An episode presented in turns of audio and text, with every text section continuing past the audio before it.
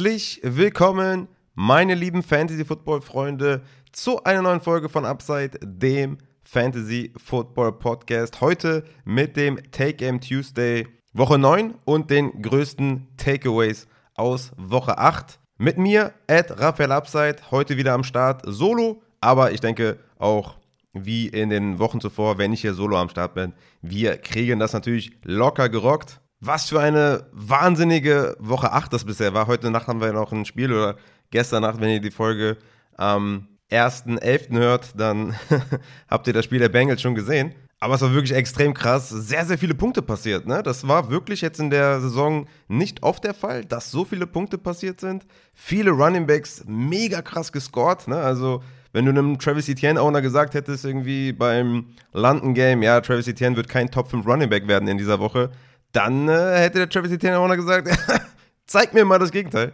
Ja, und dann kommt der Deontay Foreman-Owner, der Tony Pollard-Owner, der McCaffrey-Owner, Henry-Owner, Chimera-Owner, alle über 30 Punkte gemacht. Also wirklich extrem viele Punkte passiert bei den Running Backs. Auf Wide Receiver, ja, nur AJ Brown eigentlich mit, mit extremen Punkten, aber auch hier sehr, sehr geile Punkte von DJ Moore, Tyreek Hill, Wardle oder Hopkins, die so um die 25 Punkte gemacht haben. Also krasse Woche, viele Punkte, tatsächlich sogar auch in meinen Lineups. Ich habe teilweise wirklich extrem performt, habe super viele Punkte erzielt, teilweise auch die meisten in der ganzen Liga. Ich war Teil von drei High-Scoring-Games, die ich alle drei gewonnen habe. Einen mit, mit einem Punkt Unterschied. Äh, Props gehen raus an, an Latavius Murray auf jeden Fall mit seinem geilen Touchdown. Also, ja, super eng alles gewesen und einfach eine sehr, sehr wilde Woche. Eine sehr spaßige Woche, wie ich finde. Natürlich, klar, wenn du gewinnst, ist immer ein bisschen spaßiger, als wenn du verlierst, ne? aber ich habe noch lange nicht alle Matchups gewonnen. Also von daher äh, war das overall betrachtet einfach eine, ein aufregendes Wochenende, wie ich, wie ich finde. Und meine Frau hat sogar gestern zu mir gesagt, wie war Football? Ne? Und ich sag euch ehrlich, das hat sie mich noch nie gefragt. Und ich so, ja, was meinst du? War, war nice, hat Spaß gemacht. Und dann sagte sie eiskalt auch noch, und hast du, hast du dein Spiel gewonnen oder dein, was, was hast du nochmal genau gesagt? Hast du deine Spiele gewonnen oder irgendwie sowas? Und ich so, hä? was, was geht denn jetzt ab? Wie kommst du doch auf mich zu fragen, ob ich meine Spiele gewonnen habe? Hast du noch nie gemacht. Oh ja, das war ziemlich lustig. Ähm, ja, also grö größtenteils habe ich die Spiele gewonnen. Ja, aber das dazu auf jeden Fall. Ähm, ja, wir haben eine heftige Bye-Week vor uns, ne? Woche 9, wow. San Francisco, Denver, Cleveland, Dallas, Giants und Pittsburgh. Also sechs Teams in der Bye. Das ist natürlich wirklich äh, einiges. Also nach Woche 6, war, war das 6 oder 7? Ne, 7 glaube ich, ne? Woche 7 war so eine harte Bye-Week. Kommt jetzt auch nochmal ein richtiger Brummer auf jeden Fall. Äh, da müssen wir natürlich jetzt äh, darauf vorbereitet sein, wissen natürlich, welche Takeaways hier wichtig sind und welche Waiver-Ads wir ja, machen können, tätigen können, um uns zu verbessern. Und ja, auch wieder an der Stelle sei gesagt, ne, an alle Leute, die jetzt hier leider Fantasy-wise 08 gehen oder ja, 2,6 und sowas. Es wird langsam eng für euch, aber ne, bitte seid einfach weiter aktiv. Seid ein aktiver Teil der Liga, macht Waiver Claims, macht Trades. Ihr werdet es auf jeden Fall ne, nächstes Jahr, wenn ihr vielleicht ein bisschen besser gestartet seid oder wenn ihr in mehreren Ligen spielt und vielleicht in anderen Ligen viel, viel besser dasteht. Man hat immer eine Code-Liga. Ne? Ich habe auch immer eine Code-Liga, wobei es dieses Jahr sich in Grenzen hält. Ich war wirklich so jemand, der fast immer eine Liga dabei hatte, wo, der, wo ich vielleicht so ein, zwei Wins hatte, die ganze Saison. Ich habe ne, wirklich teilweise Ligen, wo ich richtig hart reingekotet habe. Dieses Jahr ist, glaube ich, meine schlechteste Liga. Ja gut, die Tanking-Liga zählt nicht, da ist ja jede, jede Niederlage ein Gewinn. Ja, meine schlechteste Liga ist die 6-8-Liga mit Median, wo ich dieses Jahr, äh, diese Woche gewinne und dann 8-8 gehe, tatsächlich. Also das ist meine schlechteste Liga, eine 50-50-Liga. Also von daher würde ich sagen, läuft das bisher ganz gut und ne, wie gesagt, wenn ihr irgendwie Negativserie hinter euch habt oder so, weitermachen, weitermachen, weitermachen. Fantasy Football ist in erster Linie auch Spaß, ne? Es geht weniger um die Competition. Natürlich gibt es Money liegen und so, aber im Vordergrund steht immer der Spaß und wenn ihr irgendwie so ein, so ein lazy Owner seid oder der, euch nicht mehr, der sich nicht mehr kümmert, dann ist einfach, ist einfach weak. Ist einfach, seid nicht weak, seid strong. also, würde ich sagen, wir haben viele Mailback-Fragen gehabt, beziehungsweise drei eigentlich, die ich eigentlich auch mit Christian beantworten wollte, weil die relativ spannend sind. Ich pick jetzt hier nur eine raus von dem Jameson Williams, äh, White Receiver 1, äh, so nennt er sich, hat im Discord gefragt, was man in Dynasty mit einem Traylon Burks machen soll. Halten und auf das Beste hoffen oder noch versuchen, das Beste für ihn zu bekommen, wie einen Dodson vielleicht oder einen Brandon Ayuk. Und äh, die Frage will ich ganz schnell beantworten, dass der für mich ein klarer Buy-Low-Kandidat ist. In Dynasty also Brandon Ayuk und Jahan Dodson kommen für mich, für meine Evaluation, die ich für diese Spieler getätigt habe, nicht an das Talent von Traylon Burks ran. Und Talent ist in Dynasty immer sehr, sehr wichtig, ja, wie ihr vielleicht schon mitbekommen habt in diversen Fragen-Podcasts, die ich gemacht habe zu Dynasties und sowas. Sehr, sehr wichtig, das Talent. Traylon Burks könnte bessere Umstände haben, fair auf jeden Fall, aber er ist vom Talent her eine Stufe über den beiden und deswegen ist es für mich tatsächlich ein Buy Low. Und wenn du jetzt irgendwie in einem, in einem Win-Now-Team bist, dann halte ihn auf jeden Fall. Ne? Gib ihn jetzt nicht her für einen Brandon Cooks oder so, der vielleicht jetzt sogar noch getradet werden könnte heute am 1.11., also Aufnahme ist am 31.10., ne? also ähm, das jetzt nicht falsch verstehen, aber am 1.11. ist die Trade Deadline. Ich glaube um 21 Uhr, wenn ich mich richtig erinnere. Wenn jetzt hier Brandon Cooks irgendwie getradet wird zu den Dallas Cowboys oder Baltimore Ravens oder keine Ahnung, dann äh, würde ich da im Vakuum immer noch auf jeden Fall bei Traylon Burks bleiben, weil der erstens viel, viel jünger ist ne? Und zweitens vom Talent her auch nochmal drüber ist. Also von daher Traylon Burks auf jeden Fall halten und im Zweifel würde ich da auf jeden Fall bei Low irgendwie einfädeln. Wie gesagt, die anderen beiden Fragen von Take Some More und vom Flosh werden am besten dann mit Christian beantwortet, weil die relativ aus ausführlich sind. Und ich würde sagen, damit kommen wir auch schon zu den News aus der NFL. Also, wie gesagt, Trade Deadline, ne? 1.11., 21 Uhr deutscher Zeit ist die durch. Dann ist die Trade Deadline hinter uns und wir haben hoffentlich aus ähm, ja, verschiedenen Perspektiven hoffentlich ein paar offensive Trades gesehen, also mit offensiven Spielern. Elijah Moore taucht immer wieder auf. Das wäre natürlich auch eine schöne Sache, weil, ja, hatte, also ich muss gleich nochmal gucken, wie viele Snaps der genau hatte, aber war White Receiver 5 oder was bei den Jets, hat nichts gesehen obwohl Corey Davis out war, da war dann Denzel Mims äh, vor ihm. Also das wäre nice, wenn da ein Trade zustande kommt. Ich glaube, der Coach hat auch schon gesagt, dass er nicht davon ausgeht, aber ja, das hat ihn, glaube ich, auch nicht zu interessieren, wovon der ausgeht.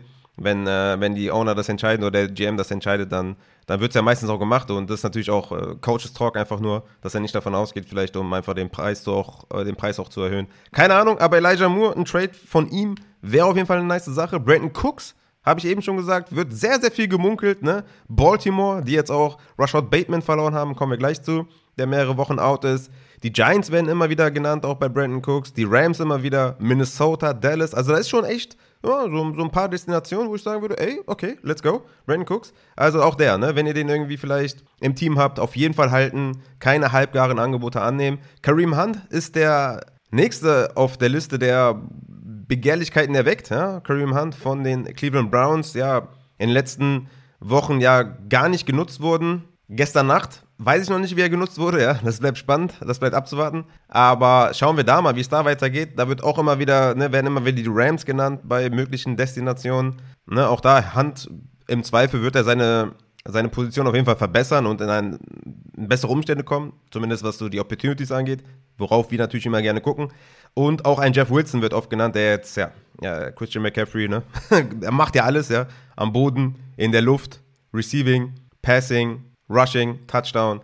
Also für McCaffrey hätten sich wahrscheinlich auch mehrere First-Rounder gelohnt. Ähm, ja. Also Jeff Wilson, denke ich mal, auch ein äh, beliebtes Trade-Target, weil hat er sein Ding eigentlich ganz gut gemacht.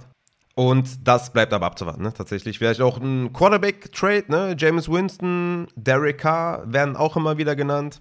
Also das äh, bleibt spannend. Hoffentlich passiert was Krasses. Da hätte ich Bock drauf. Es kam jetzt auch schon ein oder andere Defensivspieler, der getradet wurde. Ja, der für Aufsehen erregte auf jeden Fall.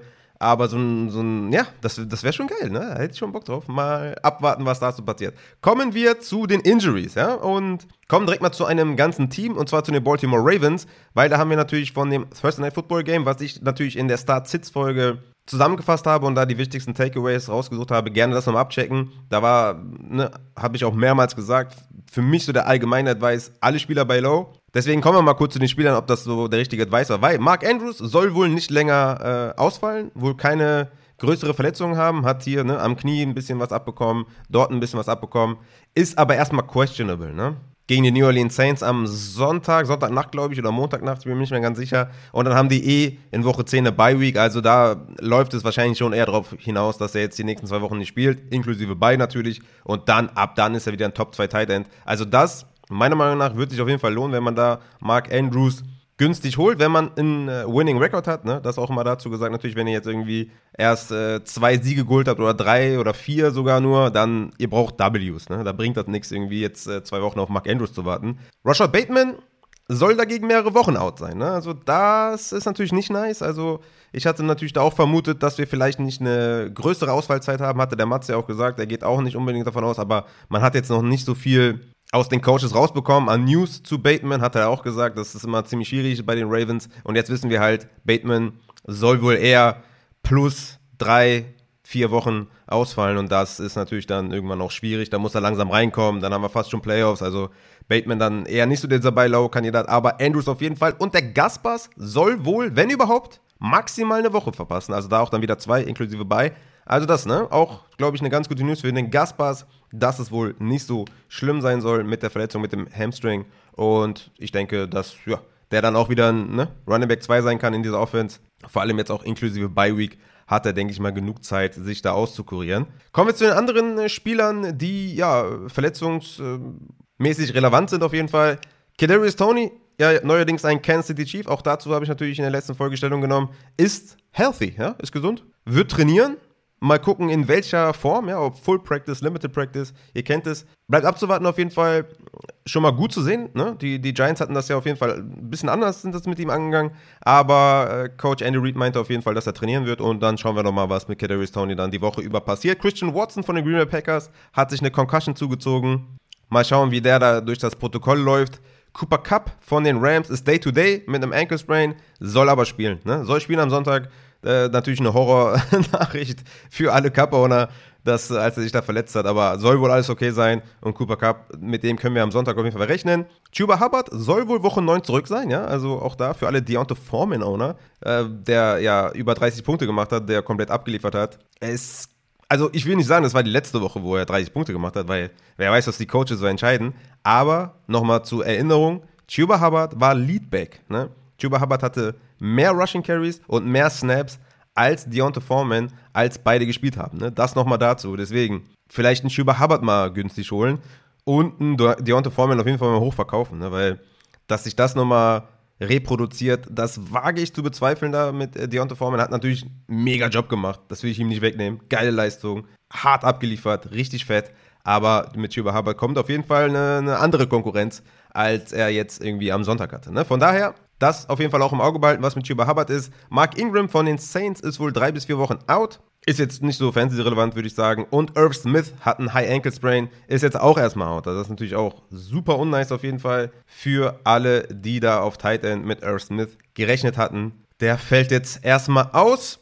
Und damit würde ich sagen, können wir auch schon zu dem Takeaway Tuesday. Takeaway Tuesday und starten mit dem Spiel Denver Broncos at, obwohl at Jacksonville ist falsch, aber in London, ne, Denver Broncos gegen die Jacksonville Jaguars, 21 zu 17, glaube ich, ein okayes Spiel, ne? Also rein Real Life betrachtet, natürlich, wenn man Trevor Lawrence Owner ist, dann äh, war es jetzt nicht so nice, aber ich glaube, das war recht ansehnlich. Ich hatte Schlimmeres erwartet oder befürchtet. Aber gehen wir reihenweise durch. Gehen wir erstmal zu den Denver Broncos. Russell Wilson mit einer ähm, okayen Vorstellung, ne? 14 Fantasy-Punkte.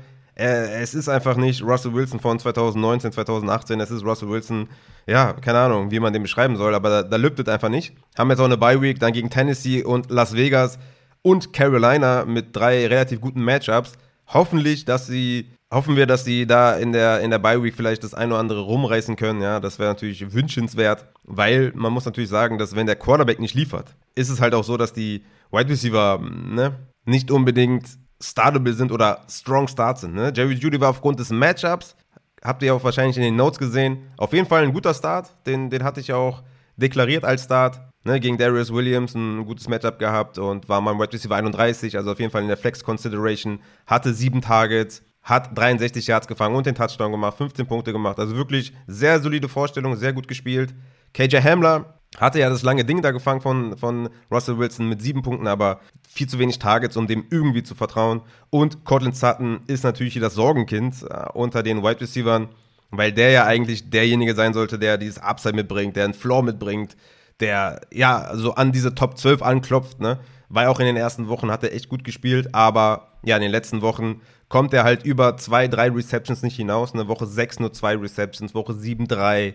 Jetzt gegen Jacksonville nur eine Reception. Also da stimmt die Chemie überhaupt nicht. Ich glaube auch, die eine Reception war auch da ein Target für Cortland Sutton. War aber nicht Suttons Schuld, ne? Auf gar keinen Fall. Aber ja, die Bye Week, hoffentlich reißt dies rum. Ich denke mal, Cortland Sutton kriegst du für einen Apfel und ein Ei. Ich denke, wenn du da 10 Fab bietest, dann wird er auch das annehmen. Nee, also dazu rate ich euch auf jeden Fall nicht. Ne? Haltet den auf jeden Fall und hofft auf das Beste. Wie gesagt, Tennessee, Las Vegas und Carolina. Baltimore natürlich, Kansas City aus Wide Receiver Sicht auch super Matchups, also von daher Cortland Sutton auf jeden Fall halten. Bei Low ist natürlich immer so eine Sache, was muss abgeben, ne? wenn du, weiß ich nicht, deine Nasenhaare irgendwie vom Tisch legen musst oder so, dann ja, aber glaube ich schwer vorzustellen, dass man jetzt hier wirklich richtigen Gegenwert gegen Sutton tradet. Erstmal halten und dann gucken, wie die aus der Bye rauskommen. Greg Dulcich ist ja richtig am Ballen, ne? Also seitdem der da die Snaps bekommt, sieht das richtig gut aus. Ne? Auch wieder 87 Yards gefangen, 5 Targets gehabt. Also das sieht richtig stabil aus. Da, ja, ich würde sagen, ist ein Top 12 äh, Tight End. Da hätte ich gar keine Sorgen, den auf Weekly Basis aufzustellen. Und auch für ihn natürlich da ein dementsprechend gutes Strength of Schedule. Und bei den Running Backs war es so, dass wir da die höheren Snaps hatten für Melvin Gordon mit 34 zu 27, also relativ eng mehr Routes Run für Melvin Gordon mit 22 zu 11 und dementsprechend auch mehr Targets mit 3 zu 1 gegen Latavius Murray. Aber im Endeffekt hatte Latavius Murray die meisten Opportunities, nämlich 15 zu 12 mit 14 zu 9 Carries. Leute, die das Spiel live gesehen haben, denen wird aufgefallen sein, dass gerade im Two-Minute-Drill da Melvin Gordon die ganze Zeit auf dem Platz war. Die Goal-Line war tatsächlich 2 zu 1 für Melvin Gordon, haben ja auch beide einen Touchdown gemacht. Ne? Also ich würde sagen, die sind beide borderline floor flexible, ja. Keiner von denen hat Upside, weil die sind natürlich beide alles andere als dynamisch und äh, können selber kreieren und ja, bekannt für ihre Breakaway-Runs oder sowas, ja, also wie auf der Gegenseite von Travis Etienne, das wirst du von dem Melvin Gordon und Travis Murray nicht sehen, ne? Aber haben natürlich beide einen Touchdown-Floor, beziehungsweise können dadurch natürlich punkten und sind dem, demzufolge natürlich flexibel für den Floor, aber beide jetzt nicht so äh, ultra sexy auf der Running Back 2 Position oder so. Ne? Aber wie gesagt, beide mit einem Touchdown, beide auch ungefähr gleiche Fantasy-Punkte mit 12,7 und 12,4. Und wie gesagt, da kann man auf jeden Fall Productivity erwarten von denen. Und ja, damit sind wir auch mit den Denver Broncos, denke ich, durch. Gehen zu den Jacksonville äh, Jaguars, die ja nur 17 Punkte erzielt haben. Demzufolge Trevor Lawrence mit einer kotigen Leistung. Ein Touchdown, zwei Interceptions, ein Fumble noch hingelegt, fünf Fantasy-Punkte. Ja, sah einfach nicht gut aus, ne? Dort, war nichts. Ähm, muss man schon ganz klar so sagen. Hat auch leider dann demzufolge vergessen, seine Wide Receiver einzusetzen. Was mir auch sehr wehgetan hat, ne? Weil ich hatte ein paar Lineups, Zay Jones, jo, hatte drei Targets, glücklicherweise noch drei Receptions, womit er mir bei dem einen knappen Sieg auf jeden Fall noch geholfen hat und fünf Fantasy-Punkte erzielt. Man muss aber sagen, Snaps war ja ganz klarer Leader mit 71, der zweite war Christian Kirk mit 56, also ganz klarer Snap-Leader. Und auch was die Routes Run angeht, war er auf, bei den Wide Receivers auf 1, halt nur nicht was die Targets angeht. Ne? Und ne, wie gesagt, in den letzten Wochen echt solide Targets gesehen, hatte ich auch in den, in den Notes geschrieben. Also ich denke bei Zay Jones, er bleibt trotzdem Flexer, auch wenn das jetzt nichts war. Ich denke, gegen Las Vegas, die richtig auf die Mütze bekommen haben und gar keine Schnitte hatten, gegen die Saints, gegen Andy Dalton, ähm, denke ich mal, würde ich Zay Jones schon noch irgendwie vertrauen wollen, weil es einfach ein gutes Matchup ist. Trevor Lawrence sollte da wirklich hart bouncebacken und von daher Zay Jones und auch Christian Kirk, der ne, hatte zwar sieben Tage, aber nur drei Receptions, 40 Yards, war auch ein Kurzspiel. Ich würde da wirklich gegen die äh, Las Vegas Raiders ein Bounceback erwarten von Zay Jones und von Christian Kirk und auch von Trevor Lawrence. Evan Ingram, der Tight End 1 dort, auch seit mehreren Wochen am Abliefern. Ich weiß nicht, seit, also seit wann ich den in den Waiver-Artikeln da nenne, aber es ist, glaube ich, jetzt kein, keine neue Erfindung oder kein Hexenwerk, dass ihr natürlich Evan Ingram aufstellt. Ne? Ist ja klar, hat den Touchdown gefangen, sechs Targets gesehen. Absolut solide Vorstellung, auch hier natürlich Las Vegas lädt natürlich ein zu guten Leistungen. Und dann kommen wir noch zum Backfield. Travis Etienne, absoluter Workhorse, gar keine Frage. 27 Opportunities, 156 Yards am Boden geliefert. Nur drei Receptions, ne? Da hätte man ein bisschen mehr erwartet. Aber ey, 24 Fantasy-Punkte, give it to me. Ja? Da, da, da sage ich jetzt nicht nein. Ähm, da ist alles in Butter. Und ja, der ist ein Top 10, Top 12 Running Back auf jeden Fall. Also da sehe ich, ja, also ganz wenige vielleicht nur vorne. Ist sogar, glaube ich, noch vielleicht niedrig angesetzter Top 12. Aber Travis Etienne natürlich jede Woche aufstellen, gar keine Frage. Und kommen wir zum nächsten Spiel. Das sind die Carolina Panthers at Atlanta Falcons. Das war natürlich ein extrem äh, ne, krasses, crazy Game auf jeden Fall. Da die Kicker, Eddie Pinheiro, ne? Endlich, endlich reden wir hier über Kicker, ne? Äh, lange überfällig. Eddie Pinheiro auf jeden Fall ne, hilft dem Rebuild da der Panthers auf jeden Fall und DJ Moore natürlich mit der Celebration. Solltet ihr auf jeden Fall mal abchecken, was da passiert ist. Aber gehen wir mal strukturiert durch und starten mit den Atlanta Falcons. Marcus Mariota mit einer guten Vorstellung, ne, 22 Punkte erzielt, hat auch äh, glücklicherweise den Ball mal wieder ein bisschen mehr geworfen, geworfen 28 Passing Attempts. Ne. In den letzten zwei Wochen waren es 13 und 14. Also sehr guter Fortschritt auf jeden Fall. Da hat auch ein gewisser Tight End von profitiert, ja. Also da kommen wir gleich noch zu. Ähm, aber ja, gute Vorstellung, drei Touchdowns gemacht in der Luft, zwei Interceptions zwar auch geworfen, aber das war schon eine solide Vorstellung. 4,3 Punkte auch am Boden gemacht. Gegen die Chargers, ne, hätte ich ein bisschen Schiss, weil ob das so bleibt, ja, mit den Passing Attempts und so, ja, ist immer so die Sache bei Marcus Mariota, der ist natürlich sehr up, up and down, ne, es war jetzt die zweite Vorstellung, über 20 Punkte, ähm, ja, ich, ich, ich habe ein bisschen, bisschen Struggle, habe ich da mit mir gehabt, als ich da die, die Quarterback-Streamers mir aufgeschrieben habe. Und er hat es nicht geschafft, weil ich einfach ja, ein bisschen Angst habe, dass er vielleicht dann komplett reinkotet gegen die Chargers. Aber kommen wir zu den Receivern. Drake London bleibt weiterhin äh, ja, jemand, der ein bisschen failt. Ja, ähm, war natürlich absolut nicht spielbar. Aber auch er hat natürlich davon, davon profitiert, dass jetzt mal ein bisschen mehr der Ball geworfen wurde. Ne? Seit Drei Wochen da die beste Target-Performance mit fünf für Drake London und vier Receptions. Das hatte er zuletzt in Woche fünf. Und ja, es tut mir leid, aber gegen die Chargers äh, kann man Drake London natürlich immer noch nicht aufstellen, weil selbst hier, wo sie 37 Punkte erzielt haben und Marcus Mariota 28 Mal den Ball geworfen hat, zweitbester Wert in dieser Saison für Marcus Mariota, hat Drake London halt auch nichts zustande gebracht. Wirklich was zustande gebracht. Ja, also von daher weiterhin Sit auf jeden Fall. Demir Bird mit dem langen, fetten, nicen äh, Touchdown after the catch. Das war richtig nice. Bleibt für mich weiterhin auch, äh, ja, niemand, den ich aufstellen kann. Er hatte letzte Woche diesen langen Touchdown, jetzt wieder ein Touchdown. Klar, äh, was das angeht, ne, 14 und 14 Punkte back-to-back, -back, sollte man vielleicht aufstellen, aber nee, da bin ich komplett raus bei dieser Offense. Sekirs hat auch nicht viel gesehen und jetzt kommen wir zum Knaller, zum Höhepunkt dieser Folge. Kyle Pitts is back. Er hat den Undertaker gemacht, ja. Er ist auferstanden. Season Bestwert in Targets mit 9. Hat mit 5 Receptions bisher seine beste Leistung geteilt. Ja, in Woche 3 gegen Seattle auch mit 5 Receptions. Und die zweitbeste Leistung in Sachen Yards mit 80 hingelegt. Touchdown gemacht, 17 Punkte gemacht. Kyle Pitts, du geile Sau. Wunderschöne Punkte auf der Bank, ja. Auch bei mir natürlich äh, hauptsächlich äh, oder in den meisten Fällen natürlich Receiver Flex, ja. Aber schöner Bankplatz hier für den Kylie und äh, ja. Ob ich dem nächste Woche vertraue, kommt natürlich auf die Optionen an, ja. Gerade wenn man mit Receiver Flex spielt. Ich hatte ja auch Receiver Flex Rankings, ne. Die werden auch nächste Woche wieder kommen. Für die Leute, die natürlich hier ähm, das gefordert haben, was ich auch verstehen kann. Wenn wir hier die ganze Zeit Receiver Flex publizieren, dann wäre es vielleicht auch angebracht, wenn man da mal Rankings reinschmeißt. Und ja, nächste Woche definitiv jemand, den man so in den Top 50 haben könnte der dann auf jeden Fall flexibel ist. So also ganz vertraue ich da dem Ganzen nicht. Habt ihr ja schon gemerkt, vielleicht bei Marcus Mariota, auch hier bei Kai Pitts. Ein Tight End Starter ist er auf jeden Fall, ein Receiver Flex Starter, boah, das äh, muss ich noch gucken, wie ich das angehe. Aber schön zu sehen, dass man ihn auf jeden Fall gefüttert hat. Man hat natürlich gesehen, was für ein Talent er ist. Ja? Also absoluter Banger und äh, super schade einfach nur, dass man da nicht so viel von sieht.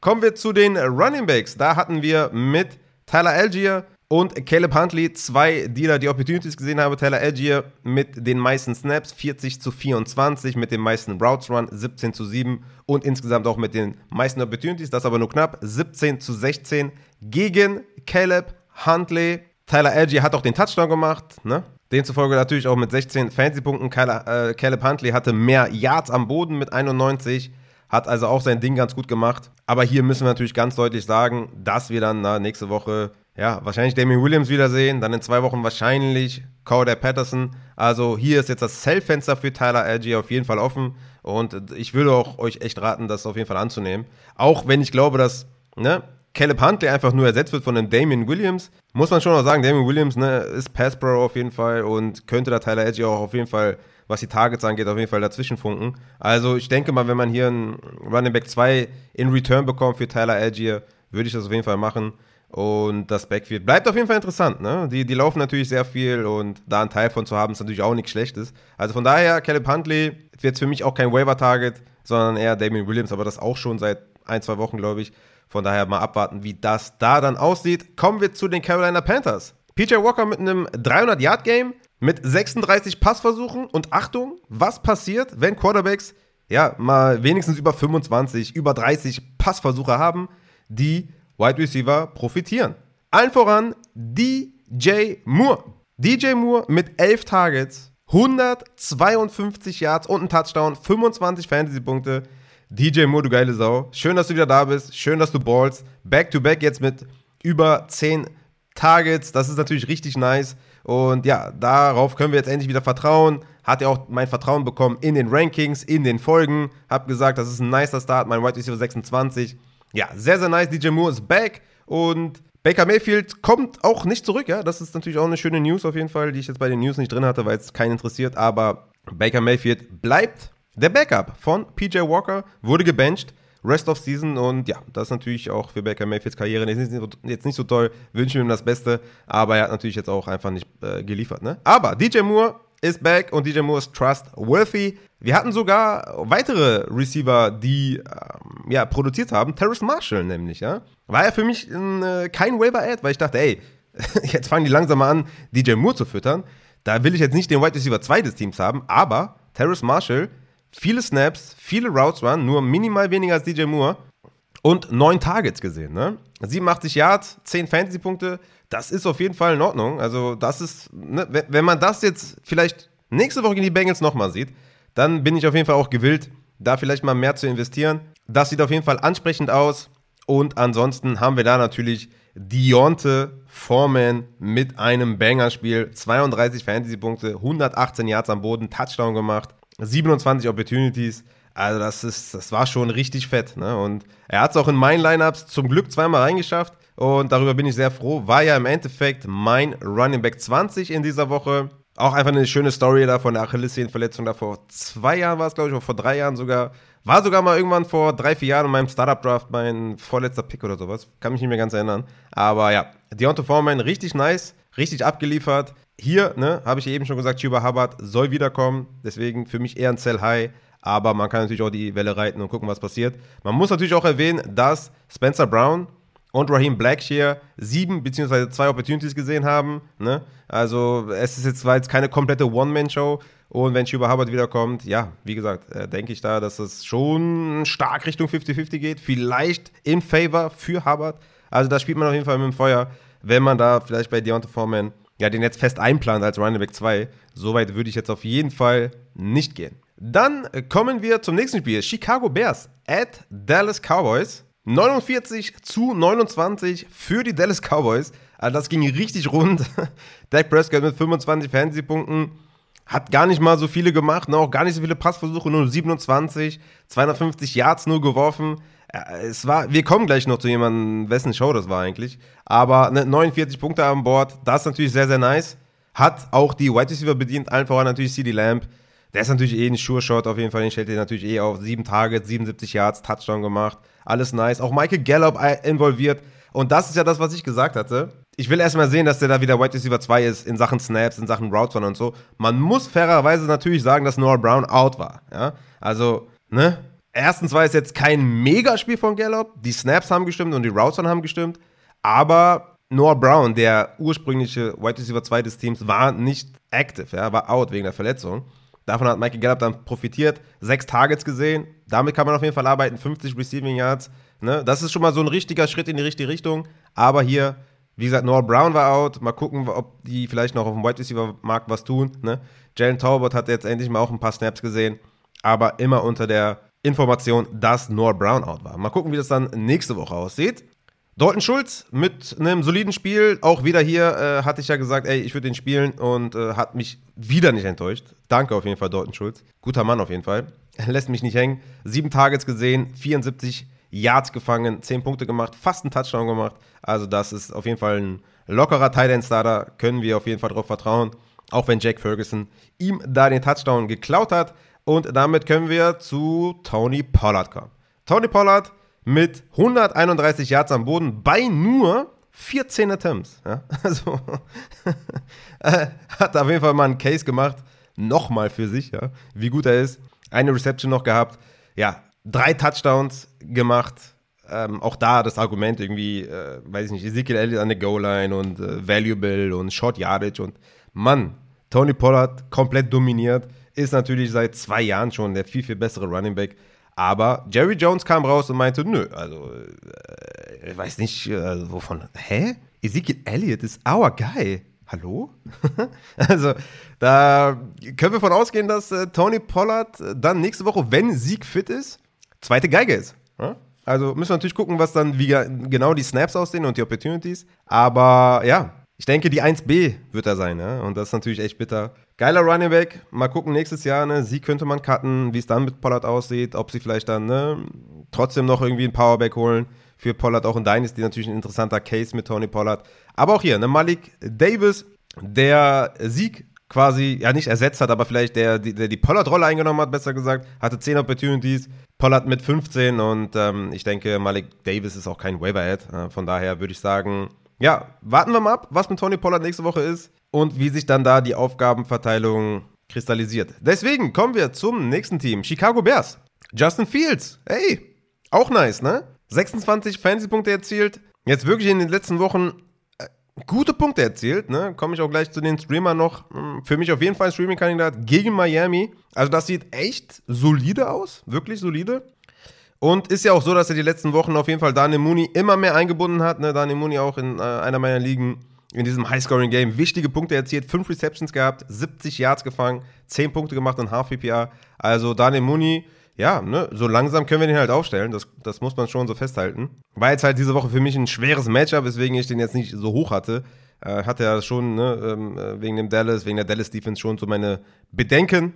Aber er war trotz dessen mein Wide Receiver 32, ne? Vor einem Pickens, vor einem Sutton, vor einem McKenzie, vor einem Zay Jones. Also, ne, krasser Bencher war das für mich auch nicht.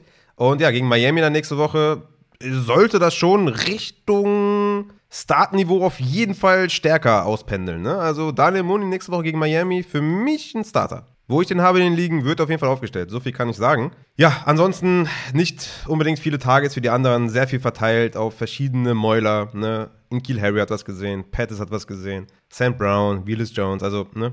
Das ist nicht wirklich was, womit wir arbeiten können. Kommen wir damit zum Backfield. David Montgomery, Khalil Herbert. Es, es zieht sich durch die Saison natürlich, ja. Beide duellieren sich. Montgomery sieht weiterhin schlechter aus, aber weiterhin hat er die Opportunities, ne? Auch die Snaps. 56 zu 22 Snaps für Montgomery, 20 zu 3 Routes Run für Montgomery, 3 zu 0 Targets und nur bei den Carries hat er ein weniger 15 zu 16, macht aber dann 18 zu 16 Opportunities. Wie gesagt, Kelly Herbert sieht viel, viel besser aus, aber auf dem Platz steht Monty. Und das Schwierige, weshalb es schwer, also mir schwerfällt, Khalil Herbert zu spielen, ist erstens die Goal-Line, die in favor ist für Montgomery, Two-Minute-Drill komplett für Montgomery, Third Down 11 zu 3 für Montgomery und halt äh, Short Yardage auch wieder für Montgomery. Also Khalil Herbert ist schwer zu spielen, auch wenn er die Touchdowns macht und irgendwie immer einen Weg findet, einen Touchdown zu machen. Es bleibt für mich Montgomery. Man muss sagen, Montgomery hat ja auch einen Fumble gehabt und trotzdem war er da der klare Snap-Leader. Khalil Herbert sollte man auf jeden Fall im Kader behalten, aber Monty ist der Starter. Ne? Damit äh, kommen wir zu den Miami Dolphins at Detroit Lions. Das war ein interessantes Spiel, weil Jared Goff auf die Tube gedrückt hat in den ersten Vierteln. Ging, da, ging die Detroit Lions da gut in Führung, aber Tour kam auf jeden Fall schnell hinterher und Tour machte auch 30 Fantasy-Punkte, hat den Ball 36 Mal geworfen, fast 400 Yards, drei Touchdowns. Also das war eine sehr, sehr gute Vorstellung. Wie zu erwarten war, wenn man ehrlich ist, Tour war mein Quarterback 5 in dieser Woche. Und ja, hat natürlich Waddle und Tyreek Hill. Also es ist, es ist das alte Spiel. Ja? Also hatte ich ja schon mehrfach gesagt, wenn du solche Playmaker hast, ja gut. Ne? Also da kannst du auch meinen Opa hinstellen, der äh, ist nicht mehr so gut zu Fuß. Der würde Waddle und Hill auch anwerfen. Man muss sagen, Tour macht den Ding auch gut. Ne? An alle Dolphins auf jeden Fall. Tour macht auch gut. Kein Hate. Wir sind ein hate-freier Podcast, ja? nur Liebe, nur, wir wollen nur Liebe spreaden, deswegen. Tour mit einem geilen Job, Jane Waddle, 106 Receiving Yards, zwei Touchdowns, Tyreek Hill, 188, also komm, brauchen wir gar nicht mehr. Brauchen wir nicht von zu reden, beide Must-Starts. Können wir weitermachen mit Mike Gesicki, der etwas enttäuscht hat, ne? Sein Touchdown wenigstens gemacht. Also enttäuscht hat in Sachen Target Share und Targets nur vier, aber sein Touchdown gemacht hat. Ist immer eine Anspielstation in der Endzone. Äh, ich glaube, da kommt es schwer drum, dran vorbei, irgendwie Mike Gesicki zu sitten. Backfield äh, öffnet sich ein Buy-Low-Fenster meiner Meinung nach für Ray Mostert, wenn da auf Running Back nichts mehr passiert. War klarer Leadback, wie die letzten Wochen auch. 15 zu 4 Opportunities, 44 zu 16 Snaps. Kam halt nicht so oft an die Goal-Line. Äh, hat nur sieben Punkte gemacht quasi, aber Raheem Mostert klarer Leadback und bleibt weiterhin für mich auf jeden Fall ein äh, Running Back 2 und ein Buy-Low-Spieler. Ne? Wenn da jetzt bis, also ne, die Folge kommt am 1.11. raus, wenn da bis zur Trade Deadline nichts passiert, ist Raheem Mostert ein Buy-Low-Spieler. Damit können wir auch zu den Detroit Lions kommen. Da mit Jared Goff ne, 18 Punkte gemacht, 37 Mal den Ball geworfen, Touchdown gemacht und so. Also ne, relativ solide Statline. Ne, ne, mit, mit Amon Ra zurück, mit Swift zurück, war er auch mein Quarterback 12. Das Over-Under war ziemlich hoch.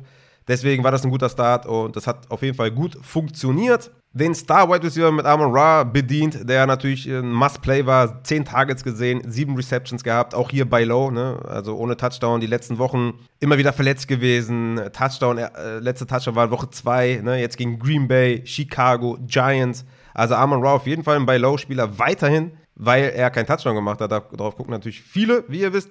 Und das Backfield war bisschen abzusehen, ne, dass das nicht so die Swift-Show wird. Ich hatte es auch im Start-Sit-Livestream nochmal extra gesagt. Swift war nicht so extrem trustworthy. Er ist natürlich sehr gut, deswegen kann man ihn eigentlich immer rein, reinpacken. Aber er war nur mein Running Back 23, weil ich schon so ein bisschen gedacht habe, okay, wie viele Opportunities geben sie ihm wirklich? Sie haben ihm nur 10 gegeben. Er hat einen Touchdown gemacht, weil er einfach gut ist und hat 12 Punkte gemacht. Aber natürlich, ja, was das angeht, nicht sehr schön anzusehen und ich denke auch hier, klarer bei Low-Spieler, sollte in den nächsten Wochen wieder klar das Backfield dominieren. Und Jamal Williams hat davon mega profitiert. 13 Opportunities, zwar nur gesehen, ne? Swift hatte, hatte mehr Snaps, aber hat halt die Goal-Line gesehen komplett. Ne? Zwei Goal-Line-Attempts gehabt, zwei Touchdowns gemacht, 22 Punkte gemacht, also was, was soll ich euch sagen? Hat halt da in dem Sinne von profitiert, aber ich denke, in den nächsten Wochen wird das wieder klar zugunsten von die Andre Swift ausschwenken, auf jeden Fall. Und ja, ach, äh, TJ Hawkinson habe ich vergessen. Ja, ähm, 80 Yards gefangen. Ich denke, Target-wise war das jetzt nicht der Knaller. Ne? Auch wieder nur vier Targets. Das sieht einfach nicht so gut aus in den letzten Wochen. Aber gut, Benefit of the Doubt auf jeden Fall auf Tight End. Kommst du schwer dran vorbei, den nicht zu spielen, sage ich euch ehrlich. Also, ne? was willst du da spielen? Kate Otten oder Harrison Bryant, je nachdem, was der gestern Nacht gemacht hat schwer auf jeden Fall, den zu sitten. Damit können wir auch zum nächsten Spiel kommen. Und das sind die Arizona Cardinals at Minnesota Vikings. Auch hier cooles Spiel eigentlich, ne? 34 zu 26 für Minnesota. Beide Quarterbacks mit 23 Fantasy-Punkten. Kirk Cousins 36 Mal den Ball geworfen, wie er auch eigentlich die ganze Saison immer solide da über 30 Passing-Attempts hat. Rushing-Touchdown gemacht, Gott sei Dank. Und ja, ne, ähm, natürlich Justin Jefferson, Adam Thielen bedient auf jeden Fall. Jefferson mit 8 Targets, Thielen mit 7. Jefferson knapp unter 100 Yards geblieben, aber ja, solide auf jeden Fall, 13 Punkte gemacht. Adam Thielen 10 Punkte gemacht. Das, was man, glaube ich, erwarten konnte, nur halt vielleicht ohne Touchdown. Aber ne, Justin Jefferson, Adam Thielen sind auf jeden Fall gute Starter. Justin Jefferson natürlich da Top 3 und Adam Thielen eher so Top 36, aber äh, schwer auch den vielleicht zu benchen. Irv Smith hat sich verletzt, hatten wir schon. Und Devin Cook mit einem Bounceback auf jeden Fall, kann man nicht anders sagen. Hatte 25 Opportunities, hat 111 Yards am Boden gemacht Fünf Receptions für 30 Yards, auch ne, positiver Trend. Er hatte ja zwischendurch echt zu kämpfen, da ähm, Opportunities zu sehen. Ja, sieht gut aus, ne? Ähm, Denke ich mal. Hat sich gelohnt, den zu halten. War ja für mich ein Sell High. Ist natürlich immer die Frage. Ich habe viele Nachrichten bekommen. Ne? Devin Cook gegen Camara wurde getradet. Das sieht natürlich dann im Nachhinein immer gut aus, wenn Camara dann mit drei Touchdowns rauskommt. Aber äh, Devin Cook, denke ich mal, weiterhin definitiv Top 10 Back und sieht wieder positiver aus was die Entwicklung da angeht. Und das Team rollt ja auch ein bisschen besser, muss man sagen, in den letzten Wochen. Ne? Von daher können wir zu den Arizona Cardinals kommen. Kyler Murray mit 44 Passversuchen, 326 Yards geworfen. Allen voran natürlich auf DeAndre Hopkins, der 12 Receptions hatte für 159 Yards, Touchdown gemacht, 28 Fantasy-Punkte. Einfach geballt, wie halt letzte Woche auch. Nur da hatte er ja keinen Outstanding Touchdown. Also wer den Touchdown nicht gesehen hat, sollte sich diesen One-Hander von Hopkins nochmal anschauen. Nächste Woche Seattle. Rams, San Francisco, alles nicht die leichtesten Matchups, aber natürlich Hopkins äh, ist ja mittlerweile wahrscheinlich schon eher Top 5 Wide Receiver. Also das ist auf jeden Fall richtig nice. Hat er auch getweetet, ja, ich dachte, ich bin ja 30 und kann nichts mehr. Ja, du lieferst, also kann man ja anders sagen. Rondell Moore, äh, glücklicherweise, wurde auch bedient. Hatte ja in meinen Rankings auf jeden Fall zu kämpfen, da irgendwie in Start-Range zu kommen, war mein Wide Receiver 39, nur, muss man sagen, weil ich da abgeschreckt war von diesen Slot-Wideout-Geschichten, aber super Bounceback von Rondell Moore, 8 Targets, 7 Receptions, 92 Yards, da den äh, Yak-Touchdown hingelegt, 20 Punkte gemacht. Ja, also ist, ist nice, ist ein klarer Starter, ne? hat jeweils ein Snap weniger und ein Route Run weniger als Hopkins, also klarer Wide Receiver 2, richtig cool und kann man sich freuen. Ja? Also war jetzt auch kein klarer Drop-Kandidat nach der letzten äh, Vorstellung, aber kann man jetzt auf jeden Fall selbstbewusster spielen, so wie wir letzte Woche selbstbewusst gespielt haben. Ja? Mal gucken, ob er dann wieder reinkotet. Zach Ertz, mh, hm, was die Targets angeht, letzten Wochen wirklich äh, stark abgebaut. Ne? War ja immer so um die 9, 10 Targets. Gegen New Orleans 4, gegen Minnesota 5.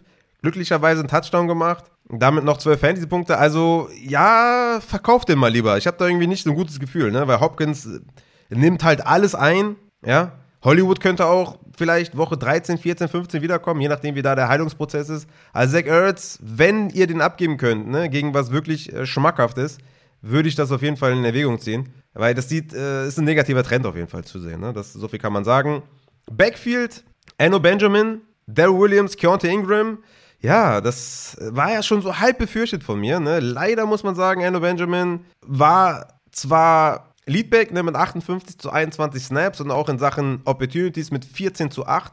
Aber ich war fast schon sicher, dass Daryl Williams da stark reinfressen wird. Ich hatte Anno Benjamin letztendlich als Running Back 21, ne, ähm, weil Daryl zu dem Zeitpunkt noch eine Game-Time-Decision war, aber war dann in den Start-Sits bei mir auf jeden Fall auch eher ein Back, den ich nicht mit Selbstbewusstsein aufgestellt habe. Ja, abwarten, ne? wenn der Connor zurückkommt, denke ich mal, äh, ja, fällt dann Enno wieder in diese, ja, Teamrang Running Back 2 Riege und ist dann wahrscheinlich auch nicht mehr spielbar. Aber hätte besser laufen können, auf jeden Fall. Ne? Dann können wir auch schon wieder zum nächsten Spiel kommen. Das sind die Las Vegas Raiders at New Orleans Saints. Hm, ja, das war eine. Die haben die zerstört. Sagen wir, wie es ist. 24 zu 0. 24 zu 0 für New Orleans. Vegas hat nichts auf die Reihe bekommen. Derek Carr wird angezählt, wie ich das so auf den sozialen Netzwerken verfolgt habe. Wird klar angezählt. Spielt auch alles andere als eine gute Saison. Also, das ist ja auch, habe ich ja, glaube ich, auch schon mal gesagt, dass der, ne, ich habe den zum Beispiel in verschiedenen Ligen so als, ne, wo es mit bevorzugten Quarterback-Punkten geht, ne, mit Completions und sowas, habe ich den so als, als Streaming-zweiten Quarterback im Team und es lohnt sich halt gar nicht. Ne? Also, der, der liefert halt überhaupt nicht, hat so einen 18-Punkte-Floor, 17-Punkte-Floor, was für dieses Scoring halt auch nicht besonders gut ist. Und ja, dann äh, ja, komplett reingekotet, ist auf jeden Fall angezählt und mal schauen, was vielleicht zur Deadline diesbezüglich passiert. Und demzufolge muss man auch sagen, alle reingekotet. Ich muss auch gerade gucken, ob irgendjemand irgendwie ansatzweise Punkte gemacht hat. Ja, Hollins hatte 10 Fantasy-Punkte.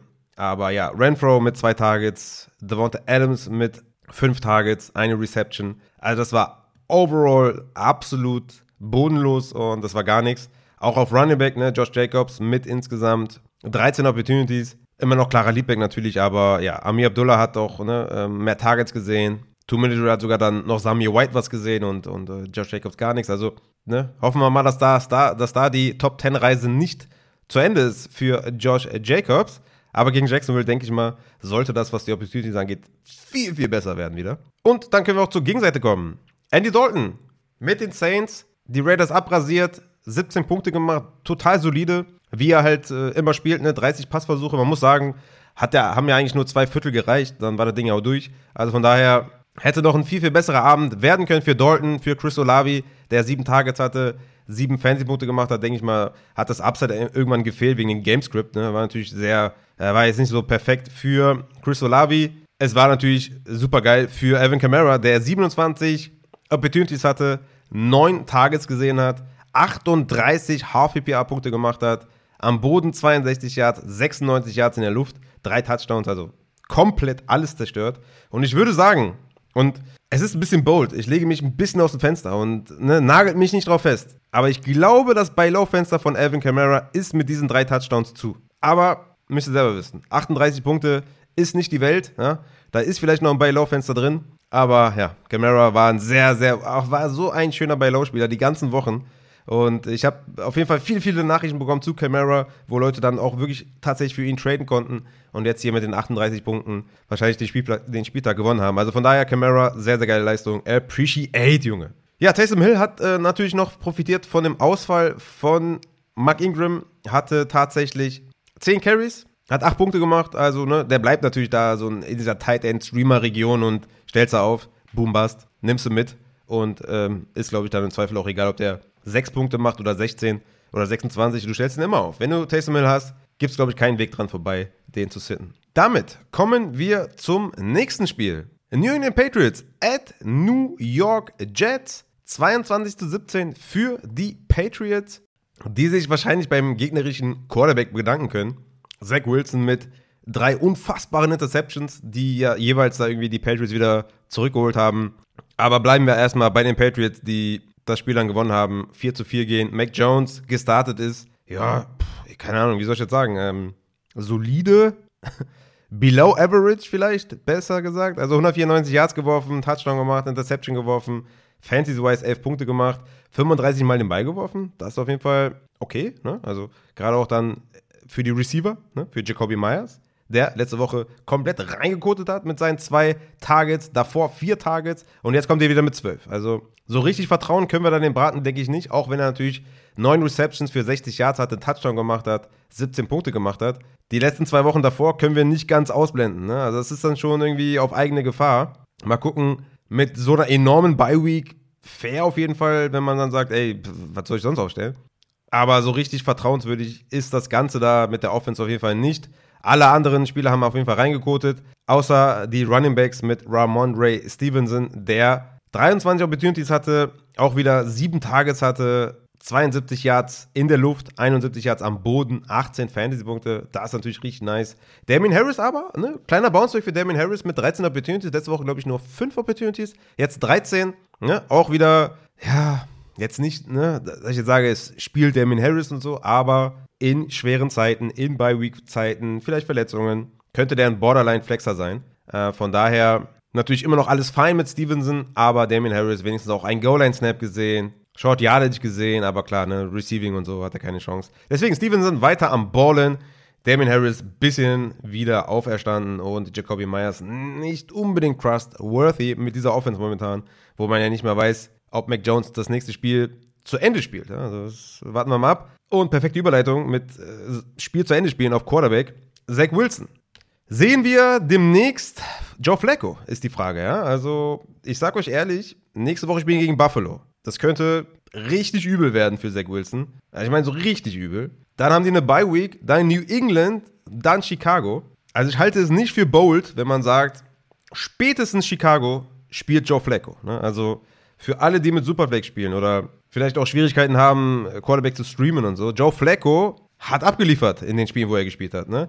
Und dann, wie gesagt, Chicago, Minnesota, definitiv streamable. Von daher, das auf jeden Fall beobachten, wie sie da vorgehen. Man muss sagen, Zach Wilson hat 41 Mal den Ball geworfen. Ignorieren wir die 20 Completions, die er nur hatte. Er hat immerhin Gary Wilson gefüttert. Das war natürlich richtig nice. Es waren ja tatsächlich für mich Gary Wilson und Elijah Moore waren kind of spielbar. Ne? Also tatsächlich auch im, in der Folge ja noch gesagt, dass die so Außenseiterchancen haben, vielleicht zu produzieren weil Corey Davis out ist, ne, so White Receiver aus der zweiten Reihe mit Upset habe ich sie deklariert. Ja, wie gesagt, Elijah Moore war, war off, hatte nur 10 Targets, Jeff Smith, Braxton Barriers und Denzel Mims haben mehr gesehen. Aber Gary Wilson, 7 Targets, 6 Receptions, 115 Yards, richtig geil auf jeden Fall. Darüber, also können wir uns mega freuen. Und natürlich, wenn Joe Flacco wiederkommt, dann wissen wir, was, was Sache ist. Ne? Gary Wilson hat ja mit Joe Flacco komplett dominiert. Also von daher hoffen wir irgendwann vielleicht auch Joe Flacco. Tyler Conklin mit einer richtig fetten Vorstellung 10 Targets, 79 Yards gefangen, zwei Touchdowns gemacht. Der hat auf Titan auf jeden Fall komplett dominiert. Aber wie gesagt, Zach Wilson mal abwarten, wie lange der da noch spielt. Kommen wir zu den Running Backs. Da hatte ich ja noch gesagt, dass ich Michael Carter vorne sehe. Ich war relativ aggressiv in den Rankings mit Michael Carter, hatte den auf Running Back 19, weil ich davon ausgegangen bin, dass der auf jeden Fall Receiving sehen wird und dass der auch im Short Yardage Game und so äh, eher vor James Robinson sein wird als hinter. Und im Endeffekt hatte er auch die meisten Opportunities mit 14. Danach Ty Johnson mit 4 und James Robinson mit 5. War auch klarer Starter in Sachen Snaps ne, mit 33 zu 18. Und auch in Sachen Targets mit 7 zu 2. Also Michael Carter ist äh, für mich persönlich trustworthy, ist so ein Low-End Running Back 2, würde ich sagen. Er hat die Two-Minute-Drill-Action gesehen, was immer valuable ist auf jeden Fall. Aber eine Ty Johnson hat wirklich auch reingefressen, ne? gerade auch auf Third Down reingefressen. Also das ist jetzt nicht so stabil für nächste Woche, würde ich sagen, für mit Michael Carter. Aber er ist für mich ein Low-End Running Back 2 und James Robinson muss ich da, glaube ich, auch erstmal die Lorbeeren ernten. Ähm, noch zu Elijah Moore auf jeden Fall halten. Ne? Wir haben, wie gesagt, Trade Deadline ist heute Nacht oder heute Abend. Ähm, auf jeden Fall im Auge behalten. Ansonsten, wenn der jetzt nicht getradet wird, ist er natürlich auch äh, Dropspieler und war ja auch schon die ganze Zeit, würde ich sagen. Damit können wir zum nächsten Spiel kommen und zwar Pittsburgh Steelers at Philadelphia Eagles. 35 zu 13 für Philadelphia, die sind auf jeden Fall, also ne, da geht, da geht nichts dran vorbei. Die Eagles sind auf jeden Fall richtig mies unterwegs. Einer der besten Offenses, einer der besten Defenses. Also, das wird auf jeden Fall spannend, wie weit die kommen. Jalen Hurts ist am Ballen. Äh, ich sag euch nicht Neues, ne? 29 Fantasy-Punkte gemacht. Ist natürlich mega. Und hat Devonta Smith gesucht, hat AJ Brown gesucht. Beide auch gefunden, ja, was natürlich dann auch wichtig ist. AJ Brown mit 37 Fantasy-Punkten, 156 Yards gefangen, drei Touchdowns gemacht und was für welche. AJ Brown, absolutes Monster. Devonta Smith, leider Ne, nur fünf Receptions für 23 Yards, aber äh, weiterhin natürlich ein Wide Receiver 2, den ich spiele, safe mit der Offense. War dann auch am Ende vielleicht auch nicht mehr irgendwie kompetitiv. Ne? Gegen Houston muss das auch nicht der Fall sein, dass es unbedingt eng wird oder One-Score-Game oder so. Aber ihr spielt die. Ne? Wie gesagt, Targets sind super wichtig. Devonta Smith sieht diese Targets und vielleicht ist er nächste Woche wieder dran mit einem Touchdown.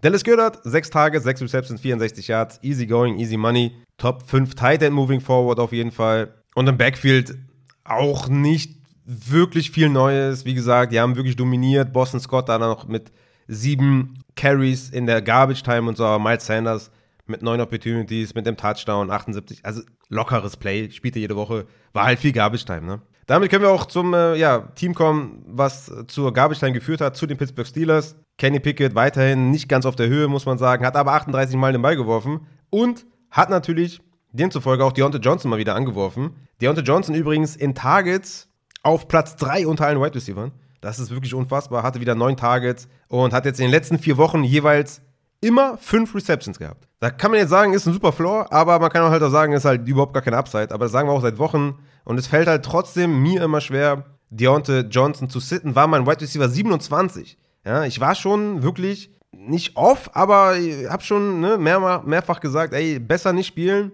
war dann in den Startsits immer so, dass ich dann meistens doch zu Deontay tendiert habe, weil einfach die anderen Optionen nicht so gut waren.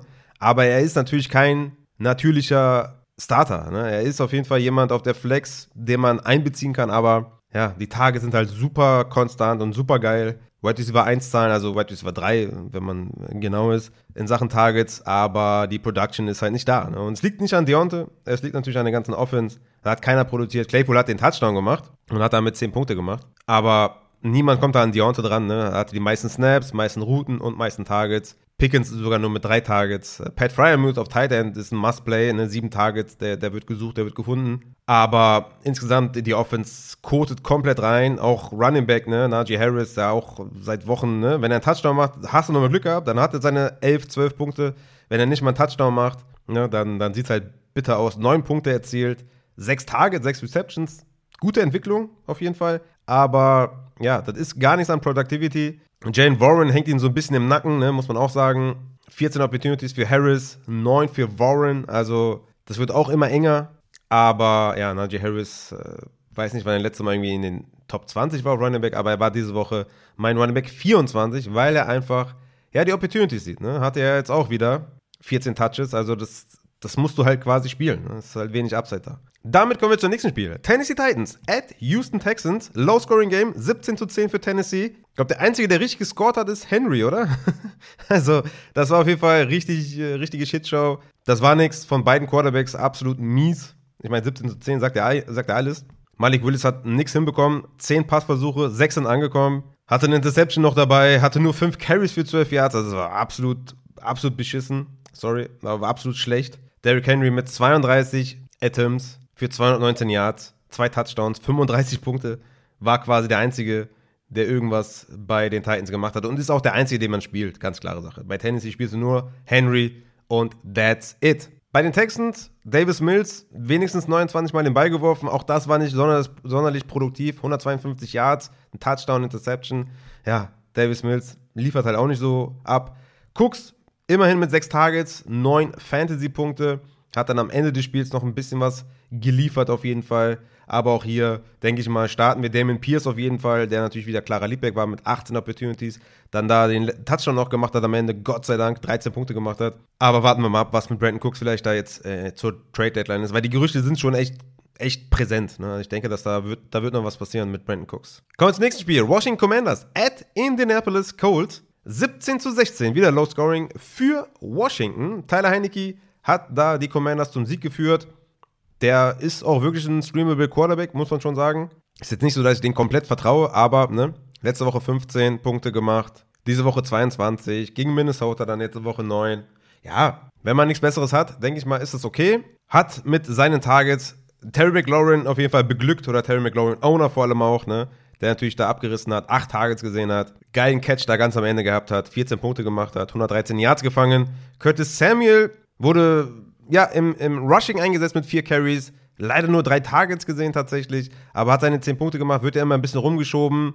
Terry McLaurin hat da jetzt momentan ein bisschen die Oberhand, würde ich sagen. Aber Curtis Samuel bleibt trotzdem äh, kind of Flexer auf jeden Fall. Auf Tight End haben wir nichts Erwähnenswertes, weil Logan Thomas wieder ausgefallen ist. Und auf Running Back. Kommen wir zum Backfield. Ist Antonio Gibson als, oder anders gesagt, ist Antonio Gibson in der JD McKissick-Rolle wertvoller als in der Antonio Gibson-Rolle, weil der macht ja seine Punkte. What the fuck? Also Antonio Gibson ist ja super easy spielbar. Ne? Letzte Woche 15 Punkte, diese Woche 17 Punkte, letzte Woche mit 14 Opportunities, jetzt mit 14 Opportunities. Und paradoxerweise hatte er diese Woche nicht mal die Third Downs. Die hatte JD McKissick auf einmal dann. Oder auch Two-Minute-Drill McKissick. Also es ist komplett weird. Ich verstehe absolut nicht, was da im Backfield passiert. Short Yardage 3 zu 1 für Brian Robinson. Early Downs dann total bei Anthony Gibson wieder. Ich, ich verstehe die Welt nicht. Also, letzte Woche war ja noch der McKissick, jetzt ist er wieder dieser, weiß ich nicht, der Anthony Gibson plus bisschen McKissick, weil hat er auch sieben Targets gesehen, auch einen Receiving Touchdown gesehen. Ich verstehe absolut gar nicht, was abgeht. Ich würde sagen, wir fangen einfach an, Anthony Gibson wieder zu spielen und gucken, was passiert. Ärgern uns dann irgendwie, wenn er reinkotet. Aber das, das kann man mir nicht erklären. Brian Robinson mit den wenigsten Snaps unter den Running Backs und auch in Sachen Opportunities nur 8 Carries gesehen. McKissick hatte 7 Opportunities, Gibson 14 Opportunities. Also sehr, sehr merkwürdig. Vielleicht fangen sie halt auch an zu sagen, okay, Brian Robinson, wir haben die Chancen gegeben, du hast sie einfach nicht genutzt. Er sieht einfach auch super schlecht aus. Kann natürlich auch sein. Wurde ja auch quasi diese Woche einigermaßen gebencht für Antonio Gibson, ne? wenn man das so zumindest im Spiel gesehen hat. Ne, am Anfang hat Brian Robinson noch was gesehen, dann war es schon echt mehr Gibson auch äh, auf Early Down und so. Aber ja, I don't know, was da passiert. Ron Rivera ist ein äh, Phänomen. Deswegen warten wir ab, was da im Backfield weiterhin passiert. Antonio Gibson ist auf jeden Fall unter den dreien derjenige, den ich spielen werde. Weil es genauso gut sein kann, dass nächste Woche wieder alles anders sein kann. Und bei Gibson hat man wenigstens das Gefühl, dass der ein bisschen was macht, auch mit den Receptions und so. Das sieht schon ganz okay aus. Damit können wir zu den Colts kommen. Sam Illinger in seinem ersten Spiel in der NFL relativ durchwachsen, würde ich sagen. Ne? 23 Mal den Ball geworfen, 200 Yards erzielt, hatte 6 Carries für 15 Yards, hatte einen Fumble for Lost, nur 8 Punkte gemacht, war jetzt nicht so das überragende Debüt, aber hat wenigstens nicht vergessen, Michael Pittman einzubinden und zu füttern. 9 Targets, 7 Receptions, 53 Yards für Pittman. Das ist solide, ist in Ordnung, ist ein guter Floor, weiterhin auch mit einem wahrscheinlich Quarterback Downgrade. Kann man Michael Pittman weiterhin vertrauen, war ja mein Wide Receiver 24. Denke ich mal, wird er auch ungefähr nächste Woche in der Range sein. Ist jetzt nicht mit viel Upside verbunden, aber sieht wenigstens die äh, Targets. Ansonsten Alec Pierce mit guten Air Yards, aber ja, ich denke, wir sind froh, dass wir Pittman spielen. Paris Campbell hatte ja da auch den Carry, den langen, hatte dann neun Punkte, aber das ja, ist jetzt nicht unbedingt erwähnenswert. Kommen wir zum Backfield. Jonathan Taylor, Naheem Heinz. Jonathan Taylor, für mich ein Buy-Low-Spieler, 17 Opportunities gehabt, gegenüber 7 von Heinz. Heinz hat halt den Touchdown. Jonathan Taylor nicht, war zwischendurch auch ein bisschen out, ein bisschen angeschlagen. Für mich Buy Low. Ähm, jetzt nicht unbedingt wie bei Alvin Kamara, auch quasi Buy High, aber Jonathan Taylor ich hatte es zwar letzte Woche noch gesagt, dass er für mich außerhalb der Top 12 fällt, wegen dem Quarterback Downgrade und weil ich glaube, dass die Offense einfach nicht ne, produktiv sein kann, aber mit der Vorstellung jetzt hier äh, in den letzten fünf Wochen, die alle nicht gut waren, mit Verletzungen, mit Rückschlägen, hat ja seit Woche 1 nicht mehr als zwölf Punkte gemacht und auch keinen Touchdown gemacht. Also von daher, er ist auf jeden Fall ein Buy-Low-Spieler. Ne? Also ich will ihn jetzt auch nicht komplett schlecht reden, aber er fällt halt aus dieser Running Back 1-Region raus. Trotzdem, wenn man kann, bei Low Jonathan Taylor, weil da werden die Touchdowns kommen auf jeden Fall. Und damit können wir auch zum nächsten Spiel kommen. San Francisco 49ers at Los Angeles Rams. Das war natürlich ein fettes Spiel für alle McCaffrey-Owner. Ne? Ähm, 31 zu 14 für San Francisco. Garoppolo hat ein gutes Spiel gemacht, ne, 18 Punkte gemacht, durchaus solide. Hat auch nicht vergessen, Ayuk anzuwerfen, wo wir sehr froh sind. Sechs Receptions, 81 Yards und einen Touchdown gemacht für Brandon Ayuk. Tatsächlich, den Touchdown hat der McCaffrey geworfen, aber, aber okay.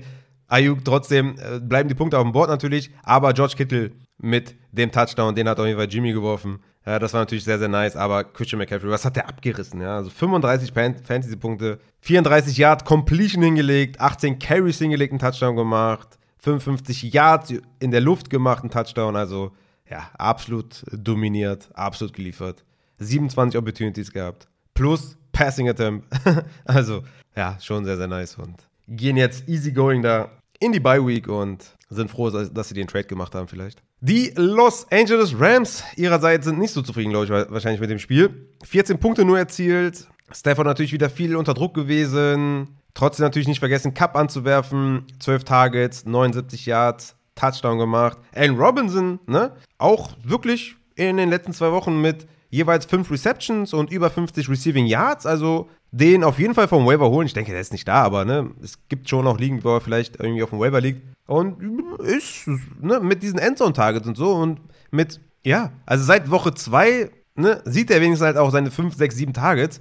Dann kann man den schon auch kind of spielen. Ne? Also er hatte natürlich echt Schwierigkeiten mit den Receptions, aber jetzt Back-to-Back -back mit 5 ist das schon mal ein bisschen mehr trustworthy auf jeden Fall. Van Jefferson hat ja sein Debüt gegeben, hat äh, vielleicht auch Räume geöffnet für Allen Robinson.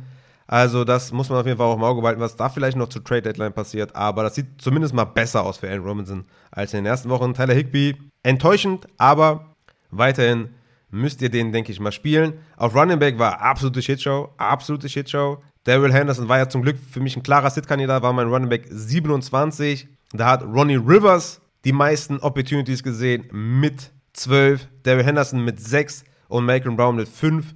Und auch da kann ja noch was passieren Richtung Trade Deadline. Das war echt ein hartes Committee. Und ähm, ja, das, wie das besser werden soll, weiß ich nicht. Third Downs waren wenigstens bei Daryl Henderson, aber Goal Line verloren an Malcolm Brown. Allein das würde ja schon wehtun und Ronald Rivers da mit seinen 12 Opportunities natürlich auch wehgetan. Aber ja, abwarten, was da nächste Woche passiert, abwarten, was bis zur Trade Deadline passiert. Im schlimmsten Fall ist Daryl Henderson wenigstens der Receiving Back dann von dem neuen Back, der kommt. Also, wie gesagt, abwarten halt, was da passiert. Und damit könnten wir zum nächsten Spiel kommen. New York Giants at Seattle Seahawks. 27 zu 13. Dominante Vorstellung von den Seahawks auf jeden Fall. Shoutout an die German Seahawkers. Ihr, ihr habt da was am Laufen, ne? Richtig nice auf jeden Fall. Geno Smith auch mit einer endlich mal soliden Vorstellung, seitdem ich den spiele. 19 Fantasy-Punkte. War, glaube ich, ne, der eine Touchdown von Lockett noch drauf, dann wären es 25 gewesen. Also, ja, ich denke mal, Geno Smith spielen wir weiterhin. ich habe nicht gesagt, ihr sollt ihn sitten, ne? War ja auch diese Woche mein Quarterback 11, also definitiv spielbar. Und jetzt gegen Arizona, also Geno Smith. Reitet da weiter in die Welle, sieht solide aus, ist ein richtiger Führer, macht sein Ding. Geno Smith, ja, läuft auf jeden Fall. Weiterhin spielen. Hat demzufolge auch seinen Wide Receiver gefüttert. Tyler Lockett mit sieben Targets für 63 Yards und einen Touchdown hätte, wie gesagt, einer mehr sein können. Und überraschenderweise DK Metcalf, der ein klarer Sit-Kandidat war. Ne? Auch bei den Start-Sits, wo klar war, dass DK spielt, war für mich völlig klar, DK spielt hier nicht. DK klarer Sit, weil mit der Verletzung war es eigentlich echt ein Wunder, dass er überhaupt spielt. Und dann sieht er 10 Targets, macht einen Touchdown. Ja, also trotzdem, der Prozess war auf jeden Fall richtig, den nicht zu spielen. Und ja, schön zu sehen, dass DK zurück ist und äh, gar nicht ausfällt, überhaupt ausfällt. Also das ist sehr überraschend. Und wir spielen DK, wir spielen Locket, habe ich ja schon mal gesagt. Und freuen uns, wenn wir da einen von denen ausstellen können. Titan war gar nichts von Disney, nichts von Fan. Auf Running Back natürlich Kenneth Walker mit 20 Opportunities. Kein Touchdown, deswegen nur 12 Punkte, aber na, Kenneth Walker wird safe aufgestellt. Damit kommen wir zu den Giants. Daniel Jones war ja auch jemand, wo ich gesagt habe, hm, hm, würde ich jetzt nicht unbedingt spielen. Hab da irgendwie kein geiles Gefühl. War natürlich trotzdem Streamer, ne, mit Mahomes out, mit Herbert out, beziehungsweise Bye Week. Aber im Endeffekt nur acht Punkte gemacht. War keine gute Vorstellung, muss man schon sagen. Auch die Wide Receiver leider nicht geführt hat. Wanda Robinson war ein geiler Start. Also ich habe den in mehreren Lineups gehabt, hat nichts gemacht, ne? drei Tages nur gesehen, 15 Yards gefangen. Trotzdem, ne? in Sachen Snaps mit 45 auf ähm, einem guten Kurs, 33 Routes Run, also fast jeden Dropback ist eine Route gelaufen. Also das passt schon irgendwie. Aber Daniel Jones mit einem kotigen Spiel geht jetzt in die Bye Week. Dann kommt Houston und Detroit. Also Wandell, wenn der irgendwie auf dem Waiver landet, jetzt hier in der Bye Week, auf jeden Fall aufpicken. Ich denke, der hat ein paar Spiele vor sich, wo er ein paar Punkte machen kann. Backfield brauchen wir nicht reden. Saquon, Every Week Starter und äh, Maschine, auch wenn er kein ähm, berauschendes Spiel hatte, 14 Punkte. Alles tutti frutti. Kommen wir zum nächsten Spiel. Green Bay Packers at Buffalo Bills, was dann auch für heute das letzte Spiel ist. Oh mein Gott, da werde ich ja sentimental, Junge. Letztes Spiel für heute. Schade, war gerade im, im Flow. Ja, wir brauchen mehr Spiele. Jetzt kommen diese sechs Team Bye Week. Äh, gehen mir die Spiele aus, Junge. Was ist denn hier los?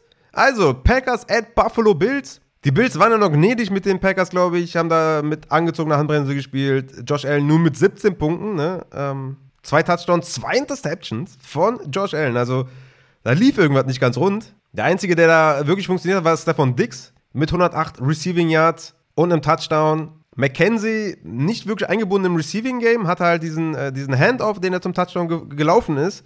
Aber Target-wise war das nix. Und Gary Davis mit sieben Targets, aber Jair Alexander hat ihn gecovert. Das war richtig, ich habe mich richtig aufgeregt. Ja? Ich brauchte ja Gary Davis in, äh, im Upside Bowl und ähm, habe da gegen Dix gespielt und Dix hat mich halt auseinandergenommen und auch, also, ne? Ganz äh, souveräner Sieg hier für Götz Dorf. Der hat das Ding gut gemacht auf jeden Fall. Ähm, aber war natürlich bitter, dass im Endeffekt Gabriel Davis da nichts gesehen hat, weil er gecovert wurde, geshadowed wurde vom Corner Nummer 1 und der hat einfach demzufolge Dix nicht gecovert. Also das hat mich richtig aufgeregt, aber so ist das manchmal. Gary Davis ist ein Every Week Starter, Boombust. Ihr könnt ihn fast nicht aus dem Line nehmen. Habe ich ja schon mal gesagt, weshalb das so ist. Dawson Knox mit dem Touchdown, aber kein also nur drei Targets gesehen. Ist nicht trustworthy, wenn ihr mich fragt. Und Backfield, 15 Opportunities für Singletary, 6 für Cook und 44 zu 15 Snaps für Singletary. Ganz klarer Leadback. Ich denke, das ist eine klare Kiste. 8 Punkte gemacht, Singletary. Müssen wir, glaube ich, nicht unbedingt viel Zeit verlieren und können zu den Packers kommen, wo Rogers wirklich, ich habe ja schon das Schlimmste befürchtet, aber 15 Punkte gemacht. Ähm, wenigstens da relativ solide performt, 30 Passversuche gemacht. Romeo Daubs komischerweise dann angeworfen tatsächlich. Gut, Christian Watson war ja dann auch out mit der Concussion, aber Daubs mit 7 Targets, 62 Yards und den Touchdown. Wunderschöner Touchdown echt wunderschöner Touchdown. Schaut euch das gerne nochmal an. Das war richtig nice. Ansonsten nicht wirklich jemand eingebunden. Sam Watkins ein Target, Rogers, also Amari Rogers drei Targets und Samori Touré mit drei Targets. I don't know, wer das ist, aber ähm, ich habe ihn auf dem Feld gesehen und er hat Targets gesehen. Ähm, ja, von daher, Robert Tonyan, denke ich mal, ein klarer äh, Tight End Streamer. Gerade natürlich auch hier mit den Ausfällen, die Packers zu beklagen haben. Vielleicht geht da was Richtung Trade Deadline, wobei die haben halt null Cap und kein Spielraum. Aber gut, haben ja Aaron Jones, der da, glaube ich, der einzige Playmaker so richtig ist, mit 25 Opportunities, 143 Yards am Boden. Hat leider keinen Touchdown gemacht, aber trotzdem 18 Punkte gemacht. AJ Dillon, kleiner Bounceback mit 11 Opportunities und 7 Punkten. Müsste fast schon Season-Best-Leistung sein. Ne, okay, er hatte hier 8 und auch in der ersten Woche 17. Danach halt, ja, pendelt er sich zwischen 2 und 8 ein. Aber ja, ich denke, hier haben wir nicht die größten Takeaways. Die Packers sind halt keine gute Offense, kein gutes Team, overall einfach kein gutes Team. Aaron Jones spielte jede Woche. Rogers natürlich auch schwer zu benchen, klar. Aber dann von den Receivern will ich jetzt ehrlich gesagt keinen spielen. Und Watson kommt ja dann vielleicht von der Concussion zurück. Alan Lazard, mal gucken, wie lange der ausfällt. Also von daher ist das jetzt nicht das Team, wo man äh, Glücksgefühle bekommt, denke ich mal. Und damit äh, können wir zu den Waiver Wire Targets kommen. Wire Targets. Auf Quarterback habe ich euch drei Streamer mitgebracht. Oder sagen wir dreieinhalb vielleicht. Ja? Aber Justin Fields von den Chicago Bears gegen die Miami Dolphins. Ich habe es ja eben schon gesagt, 20,6 Points per Game in den letzten drei Wochen. Und darunter waren gute Defenses, ne? Wie New England oder Dallas. Also der machte sein Ding. Fields hat die zweitmeisten Rushing Yards aller Quarterbacks. In den letzten drei Spielen 88 Yards, 82 und 60 Yards am Boden. Also liefert er völlig ab und Miami ist immer noch mies banked up in der Secondary. Da geht einiges für Justin Fields. Der ist wahrscheinlich ein, mit den Bye Weeks Top 12 Quarterback diese Woche. Jerry Goff von Detroit, für mich auch wieder ein Streamer gegen Green Bay. war der zu erwartende Bounceback, würde ich sagen, von Goff gegen Minnesota. 321 Yards geworfen, 18 Punkte gemacht, Touchdown gemacht, ne, mit den Spielern, die zurück waren, mit Amon Round Swift, war das zu erwarten. Spielt ihr auf jeden Fall gegen Green Bay. Andy Dalton, ne, normalerweise würde jetzt hier James Winston stehen, aber ihr kennt die Story, glaube ich. Also Andy Dalton von den New Orleans Saints gegen Baltimore, auf jeden Fall ein Starter. Ich denke, wäre es vonnöten gewesen, hätte Dalton noch mehr Punkte gemacht. So waren es halt knapp in zwei Vierteln, würde ich sagen. 17 Punkte, zwei Touchdowns. Hat jetzt in zwei Wochen sechs Touchdowns aufgelegt, also den muss man quasi auch spielen. Und ich habe noch Joe Flacco von den Jets mitgebracht, weil, wie gesagt, Woche 9 gegen die Bills wird vielleicht Zach Wilsons letztes Spiel. Dann kommt die Bye Week, dann kommt Woche 10, New England, ne? Und spätestens da könnte er ge gebencht werden. Und dann habt ihr da einen soliden Streamer und in Superflex vielleicht euren dritten Quarterback, falls ihr da vielleicht Verletzungsprobleme habt oder so. Ne? Sollte man auf jeden Fall meiner Meinung nach nicht vergessen. Den guten Joe Flacco, der mit Bart auch wirklich ansehnlich aussieht, muss man sagen. Kommen wir zu den Running Backs. Ich habe wirklich äh, nicht viel, wo ich sage, let's fucking go. Der einzige, glaube ich, und das ist nicht mal sicher, ist Kenyon Drake, wenn Gus Edwards out ist. Ja? Er war klarer Leadback, als Gus sich verletzt hat. Er ist, glaube ich, der einzige diese Woche auf dem Waiver, wo ich sage, ja, da kann man was ausgeben und selbst da ist halt schwierig, weil du weißt halt nicht, ist Gas wirklich out. Also das ist eine unsexy Atmosphäre, würde ich sagen. Ich denke mal, Kenyon Drake, wenn ihr wirklich needy seid, kann man da 10% rausknallen, aber mehr würde ich da tatsächlich auch nicht machen. Ne? Kyron Williams von den Rams, Elite Passblocker, sage ich auch schon seit Wochen, holt den Stash den auf jeden Fall, weil da sollte was gehen, ja. Also wenn da jetzt nicht Kareem Hunt kommt unbedingt, dann sollte der eine Rolle bekommen. Man hat es ja diese Woche gesehen, da mit dem Three-Headed Backfield. Kyron Williams sollte eine Rolle haben, wenn der fit ist. Ansonsten Damien Williams, ne, weiterhin natürlich aufsammeln, wenn er da ist. Jalen Warren kann man natürlich auch holen da. Und ich denke mal, das äh, war es im größten Teil. Also super, super unsexy Adsy auf jeden Fall. Ne? Das ist halt so diese Woche leider. Auf Wide Receiver wird es auch nicht viel besser. Joshua Palmer ist für mich jemand, den ich holen würde, weil Mike Williams out ist. Ich denke, Wanda Robinson, wenn er durch die Bye Week hindurch gedroppt wird, soll man den aufnehmen. Rondell Moore wird wahrscheinlich nicht da sein. Gary Wilson wird nicht da sein. McKenzie würde ich weiterhin vertrauen auf jeden Fall. Ja, es ist nichts da, wenn ich ehrlich bin. Nico Collins vielleicht wurde der gedroppt wegen seiner Verletzung, aber ich glaube, der soll ein bisschen länger ausfallen. Terrace Marshall in so einer Offense auch nicht geil. Ich, also, ich weiß nicht, ob ich hier einen Waiver Report unbedingt schreiben muss diese Woche. Es ist nichts da, wo man jetzt irgendwie excited ist. Auf, auf Tight End haben wir alles durch. Ja, wir haben Dalchich jetzt die letzten drei Wochen genannt, Ingram die letzten vier Wochen genannt, Harrison Bryant genannt. Mal gucken, wie er performt. Isaiah Likely natürlich, ne? Wenn der also wenn Mark Andrews ausfällt, ist Isaiah Likely natürlich ein immediately must-add. Aber ich denke insgesamt äh, haben wir hier einfach nicht viel. Ne? So kann man, glaube ich, dabei bleiben. Thursday Night Football Game, glaube ich, kommen wir jetzt zu. Und der letzte Punkt wahrscheinlich. Philadelphia at Houston. Denke ich easy going, dass ihr Hurt spielt, dass ihr Miles Sanders im Backfield spielt. Ihr spielt die beiden Wide Receiver auf jeden Fall. Ihr spielt Goddard, keine Frage. Und bei Houston wahrscheinlich nur Pierce, weil ich denke, dass Cooks weg ist. Aber Pierce must start. Cooks, kind of Flexer abwarten, wie da zur Trade Deadline die Sache aussieht. Aber wir spielen, glaube ich, alle von Philadelphia und maximal Pierce und Cooks. Wahrscheinlich eher nur Pierce. Und damit würde ich sagen, meine Lieben, vielen, vielen Dank fürs Zuhören hier beim Take Tuesday für Woche 9 und den Takeaways aus Woche 8. Vielen Dank, dass ihr dabei wart.